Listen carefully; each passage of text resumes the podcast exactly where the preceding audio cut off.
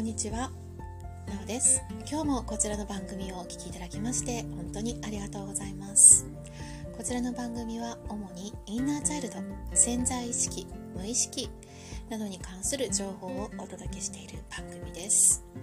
ナビゲーターはオランダ在住のインナーチャイルドメンター私鈴木直がお届けしております。今日のテーマはセルフイメージとインナーチャイルドというテーマでお届けしていきたいと思います、えーと、突然ですけれどもあなたはご自身のことをどういうふうなイメージを持っていますか？どういうふうな人だっていうふうに思っていますか、えー、自分のことを自己紹介してくださいっていうふうに言われた時。あなたは例えばどういう仕事をしていて何歳でどこに住んでいてどういう資格があってどういう仕事を何年やってきてこういう風な自己紹介をしますか？すごく分かりやすいですよね。でもこれは、まあ、表面のレッテルラベルラベリングでしかなくってあなたが自分のことをどういうふうに思っているかっていうのをちょっと今考えてみてください。実はですねあなたが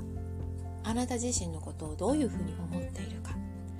いわゆるそれがセルフイメージって言いますよね。それがあなた自身の容器器。あなた自身というものを作り上げているものになるんですね。でもしあなたが自分のことを、うん、なんか大したことない人間大したことないというか、うん、全然ダメダメ人間だとか人生の敗者だとか、まあ、負け犬だとか思っていたとしたら、まあ、そういうふうな人生を歩むことになりますね。自分自身をこう否定するようなことですね。それどういうことをしてるかっていうとあなたという存在がこう目に見えない容器に囲まれているとしたらそれに穴を開けるような泥を塗るような傷をつけるようなことを自分でしていってどんどんどんどんこういうふうに、まあ、粘土だったらどんどんどんどんこう削削っていくような感じをしてるんですね。で、まあ、器としてはどんどん小さくなるしもしそれを容器として捉えるのであれば、まあ、用をなさないざるだざるのようなねそこに水を溜めとくことができないような人生になっていきますね。でそれを決め決めて設定して生きていくっていうのは他でもない。あなたしかできないんですね。自分の人生を設定するっていうのは。もちろん運命っていうのはありますね。あの持って生まれたものっていうのはありますけれどもそれを生かすも殺すも自分次第っていうことにた自身っていうのはもう一人しかいないわけですから他にねコピーロボットみたいに何個もあったら何個も人生歩めるからねいろいろトライできますけれども今の人生では今しかないわけなのでここでいろいろやっていって体験して失敗して経験して、糧にしていくということをしていく必要がありますね。器とか存在っていうのに優劣っていうのはないっていうのをね改めて知ってもらいたいなと思います。で私もいろんなセッションインナーチャイルドセッションですとかインナーチャイルドプログラムっていうねマンツーマンの個別セッションをして、まあ、その方のインナーチャイルドをどんどん解放していくお手伝い解放して育てていくお手伝いをしていますしあとは全然インナーチャイルドではないんですけれども全然じゃないか、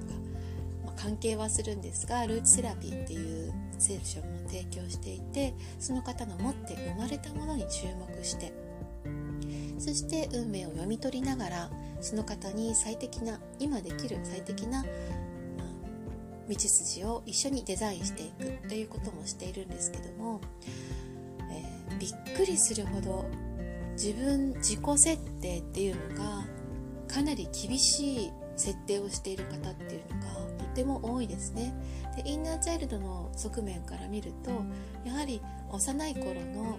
設定っていうのがものすごく強くてそこに影響を受けるっていうのがどうしようもなくありますね。で例えばねあの今こうじゃあ変えていこうって言って変えていっても例えば親に会ったり兄弟に会ったり古い友達に会ったり同窓会に出たりあとは、まあ、生まれ故郷のことのの地を踏んだりね。あとはその古い友達とやり取りし始めたりするとすぐそこに戻っていこうとする。もう自動運転みたいにして入っていってしまう。昔のモードに入っていってしまうってことはねたくさんあるんですね。だから何て言うの？すごく辛いですよね。その自分が変わっていこうっていう最中に自分のセルフイメージを変えていこうっていう最中にやっぱり元の自分に引き戻すっていう動き力何ていうのね反復反射運動みたいなのって必ず起こってきますよね。だからその時すごく辛くってそこでギブアップしてしまう人っていうのはね少なくないのではないだけれども自分のことをねまずどういうふうに思ってるかっていうのをね素直に考えてみるっていうのがまず初めに必要ですよね。なんかどうのこうのする前に。でそれを、まあ、紙に書いてもいいし書かなくてもいいし何かこう何て言うのかな。持ってるものをこう並べてみてもいいし自分がどういうふうに自分のことを設定しているかっていうのをね素直にそれを評価するのではなくあ自分ってこんな人だと思ってるんだとか例えば何か物を買いに行った時にねお洋服買いに行った時にあこれ素敵だわって思ってもあダメダメこんな年齢だしとかあ私太ってるからとかあ私もうしわくちゃだしとかあ私もう40代だし50代だし60代だしとかそういうふうに自分を設定してあダメだっていうふうに諦めちゃったりとかねするのをしていると。それが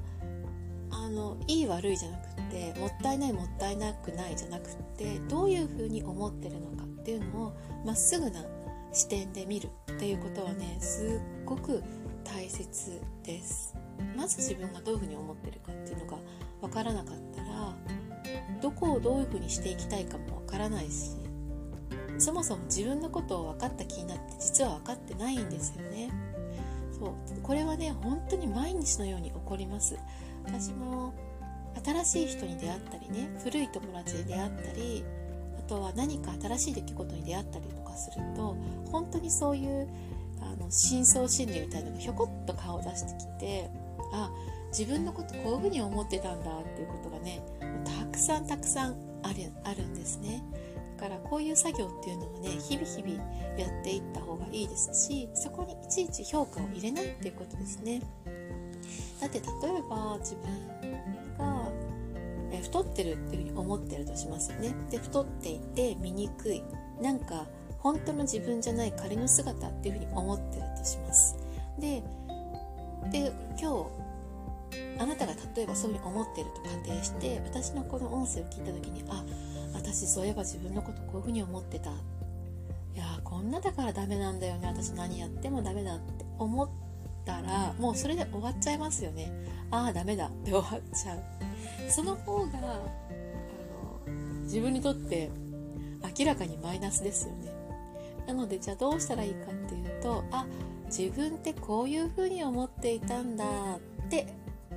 認識する。分かるっていうことですよね。あ自分ってこんな風な人なんだな。こういうふうに思うところがあるんだな。こんな癖があるんだなっていうふうに一個一個見ていくんですね。ねそれが分かってだんだん自分っていうものが分かってくるのででその自己否定とか例えば自己評価が低いとか自己肯定感が低いとかっていうのを、まあ、そういうふうにいちいち認識しなくそういうふうに何て言うのかな評価しなくていいんですね。自分を知るっていうのは評価することじゃなくってありのままを見るっていうことなんですね。でありのままを見るってね本当はこうにさらっと言ってますけど簡単なことではないですね大人になるとやっぱたくさんのフィルターが入ってしまって評論家になってますからもう物事をねありのままに見るっていうことは本当に何て言うのかなもう何十年も修行やってきたような人じゃないとフラットな目で見るっていうのはね非常に難しいです。子供の頃はねできたのにねだんだんできなくなってくるってことがあるんですね。例えばね算数だって国語の読む漢字の数だってね大人になればなっていく。成長するに従ってどんどんできるようになっていくけども真実を見るそのままを見るありのままを見るっていうことがどんどんできなくなっていくってとっても不思議ですよね。面白いなっていうふうに思うんですけども、まあ、とにかく私たちはだんだんねいろんなもののねフィルターを入れてしまってるので自分に対してもねフィルターがかかってるんですね。そう。だから他の人よりも自分のことを知ってるつもりでもその知ってるって思ってるフィルターが曇っている場合がたくさんあるので改めてねちょっと今日の放送を機会に自分自身をどういうふうに見てるのかっていうのを評価もしないしないでいい悪いじゃなくってどういうふうに自分を持ってるのかなそれって本当なのかなみたいな感じで見てみてください。そこに新たな次のねセルフステセルフイメージへのステップがあります。それでは今日はねセルフイメージについてインナーチャイルドとセルフイメージについてお話ししてみました。インナーチャイルドについてはねもう少し踏み込んでまたいつかお話ししてみたいなと思います。今日はセルフイメージについて